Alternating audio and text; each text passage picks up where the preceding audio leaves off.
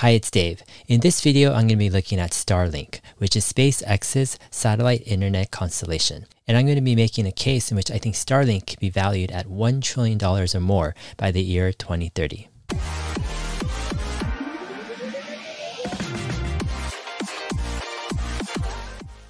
All right, Starlink is an absolutely fascinating company, and it's one of the most cutting edge and I think one of the most important companies in this upcoming decade.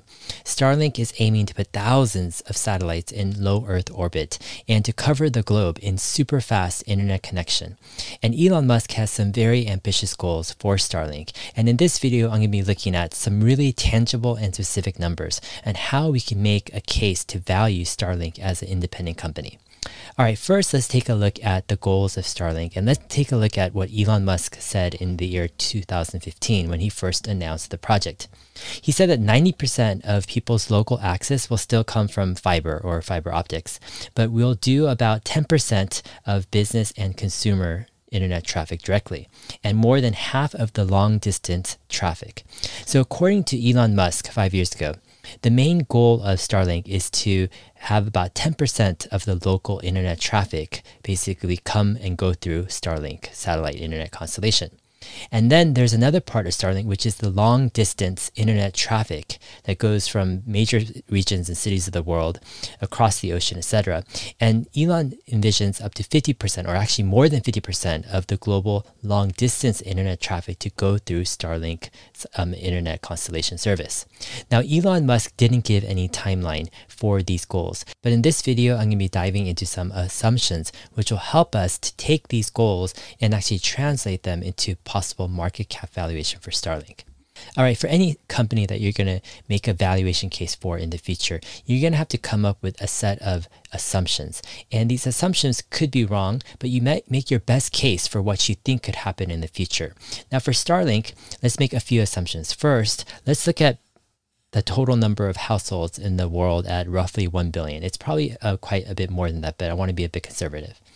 And let's say by the year 2030, 10% of those households use Starlink to access the internet. So if you take 10%, that equals 100 million Starlink customers, like local businesses and households.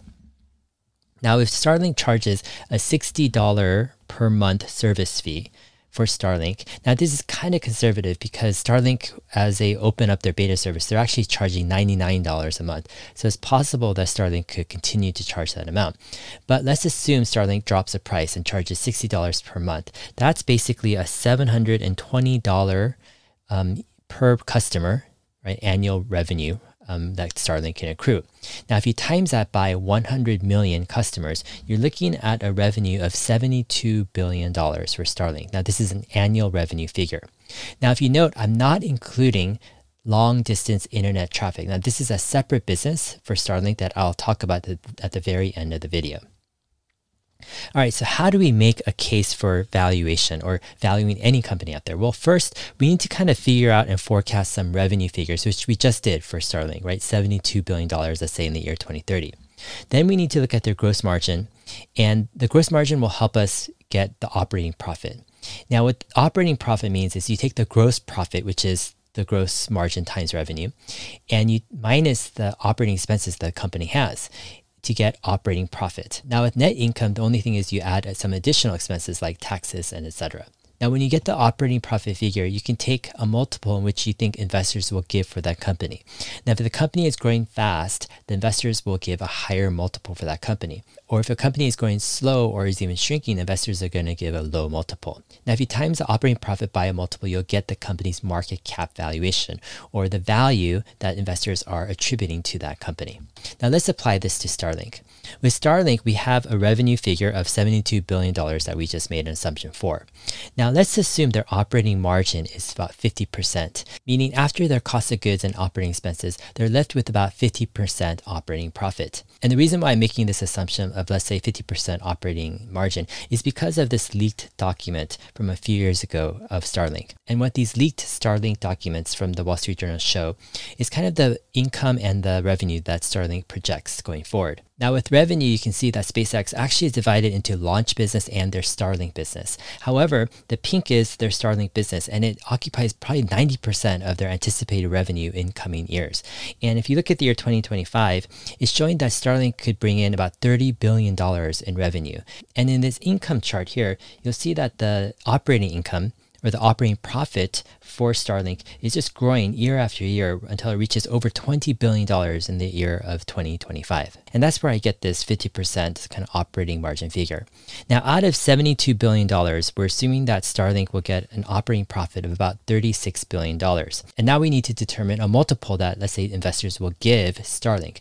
Now, let's say we're in the year 2030 and Starlink has achieved a $72 billion, right? Revenue for that year. I think investors will likely give a very high multiple because Starlink is a very fast growing business. It's a cash cow and its prospects are actually probably pretty good at that time. So I would anticipate investors giving, let's say, a 30 to 50 times multiple off of their operating profit. And I don't think that's unreasonable. So if you do that, we're looking at a market cap of 1 trillion to 1.8 trillion dollars for Starlink in the year 2030. So you might be saying $1 trillion? Are you serious? Can Starlink become a $1 trillion company really in the year 2030? Well, let's look at what we're talking about here. If Starlink has a $36 billion operating profit in 2030, times that by a 30 multiple that investors might give, that's a $1.08 trillion market cap.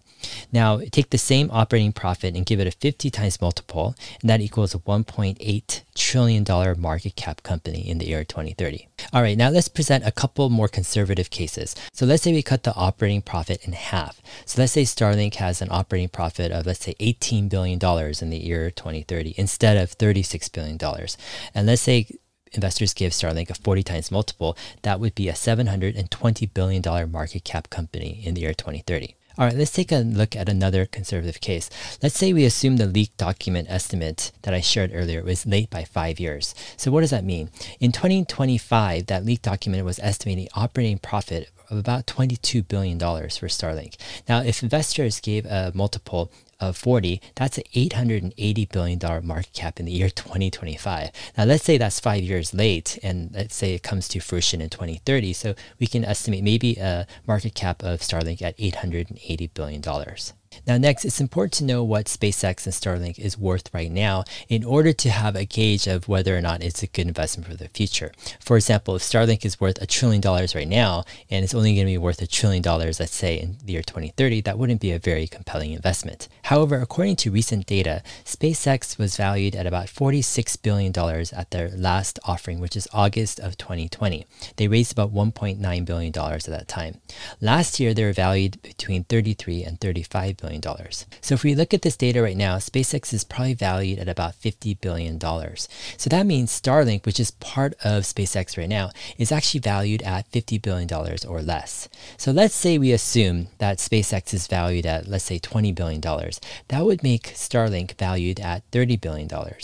And if Starlink goes IPO and let's say reaches a $1 trillion market cap by the year 2030, that's a 30x investment, right, in 10 years, which is not too shabby at all. All right, there are many risks involved with Starlink, just like any other investment. First off, it's possible that the demand for Starlink's internet constellation service is lower than expected. Also, Starlink could face possible regulation hurdles that take it longer than they anticipate to roll out service to different countries and regions. Further, it's possible that Starlink could be banned or uh, not allowed entrance into major markets like China. China has a large percentage of the population of the world. So to be blocked out of China would be blocked out of a pretty significant part of the world. Also, Starlink could have technical difficulties in challenging and scaling up, and in the future, Starlink could also have competitors. Now, the results of these risks mean that Starlink could have a much lower revenue in 2030 than they anticipate. Further, the lower revenue and growth would lead to a lower multiple that investors would be willing to give, which would lead to a much lower market cap valuation. Also, Starlink could be bogged down with high expenses and maybe they don't have as high of an operating margin or operating profit as they anticipate. Further, the long haul traffic part of their business, which I'll explain later, could prove challenging to scale and to really get off the ground. Overall, I think a lot of Starlink's future depends on their execution. Starlink needs to execute on a world class level in order to reach their goal of 100 million households using Starlink. Currently, the number one satellite internet provider is HughesNet in the US, and they have 1 million subscribers. So for Starlink to reach 100 million users, they need to 100x the top satellite internet provider right now. And that's a big bet. In order to accomplish that, Starlink really needs to execute at a super high world class level. Overall, I'm still in the early stages of my Starlink research, but I'm getting more excited as I dive into the actual figures and the numbers. My goal is to use research and due diligence and to really look into things to try to get a sense of clarity and understanding of what Starlink really is as a business and what their potential going forward is. Now, I think one of the risks when evaluating a company like Starlink is to be kind of overly optimistic or naive about the future and their potential growth prospects. But on the other hand, you don't want to be too cynical or close minded because this company really could become a decade winner or even a generational company. Now, what do I mean by generational company? This is kind of a framework that I use personally. And when you ask the question, is Starlink a generational company? I bring it down to some four or five major areas. Number one, is Starlink disrupting a large market? And what I mean by large market is I'm talking about extremely large market, right? billions, if not a trillion dollar market size. And in case of Starlink, internet access is a huge market. It's a basic human need. People are willing to pay monthly recurring fees for it. And it is definitely a huge market. Number two, does Starlink have a significantly better product? And do they have the ability to defend that superiority over time? Now, if you look at the competition landscape for satellite internet, it's really poor right now. And in that sense, I don't think Starlink has much competition. A lot of people in very remote areas or rural areas, they are really suffering from the lack of fast internet access. And Starlink really solves that problem if they can overcome all of their hurdles of regulatory and technical issues. Number three, does Starlink have world class execution? And yes, I think they've proved this point just getting up the 800 or so satellites they have in low Earth orbit right now, and their plans to radically and quickly right, release global coverage by next year. Yes, Starlink definitely has world class execution. And number four, does Starlink have a clear and probable path to a 10x valuation in five to 10 years? And as I shown in the previous slides, yes, Starlink does have a clear and probable path, at least in my opinion, for a 10x valuation in five to 10 years, if not a lot more. And lastly, one of the reasons why I use the word generational company is because there are certain products and certain services from certain companies that just infiltrate culture in such a way where they become part of the daily life of people. For example, Google or Apple or Coca Cola. And Tesla, I think, is becoming one of those companies now. And the question is, does Starlink have that potential, right, to really infiltrate culture where everyone knows about Starlink? And I think definitely Starlink has that potential to become a generational company. All right, if this video has been interesting, I've got a few things that you can do. First, post any questions you have about Starlink in the comment section. Second, if this video has been helpful, like the video because it really helps spreading the word. And also consider subscribing to my channel because we're looking at really finding these awesome opportunities, right? These amazing once in a generational companies that come along, like perhaps a Starlink, and really doing a deep dive into them so we can get clarity and understanding. And lastly, I'm looking for some help in doing some research on Starlink. I've got some issues that I really want to dig deep into, and I need some help from some volunteers. So if you have five hours a week that you like to really dig into some hardcore research, please contact me on davelee.tv or through Twitter, and my handle there is at heydave7. All right, now I've got one more thing in this video, and this is the concept of long distance internet revenue. Now, Elon Musk has said that Starlink can handle over half the long distance like, internet traffic in the world. So, what does this mean? So, if we look at this chart here, of how data moves through the internet. So data goes from basically like your computer to your modem and it goes to an ISP or internet service provider. From there, the internet service provider usually sends the data to a long haul provider, which kind of sends the data through fiber optics, let's say through oceans, etc., ends up right through some switches and it might go through another long haul provider and then gets to the ISP at the destination right? And that internet service provider then sends the data to the person's modem and then to the computer. So that's basically the infrastructure of the internet. Now, what Elon Musk is saying is that he thinks that Starlink is going to take half of the traffic, right, of long distance internet. And now this is actually a very intriguing business model.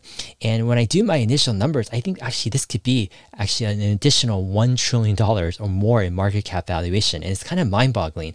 And I don't think many people are grasping this or really trying to understand this. And so this is one of the things that I'm trying to research further for another video. And one of the reasons why um, I need some help in researching kind of what the market size for this long haul right internet data market is and how much of that market can SpaceX capture and what the margins look like. So again, if you're interested in researching and really digging deep into some of this stuff, please reach out to me. I'll give you some assignments and we'll try to crowdsource some of the research and I think it'll benefit a lot of people. All right, I hope this video was helpful and we'll see you in my next video. Thanks.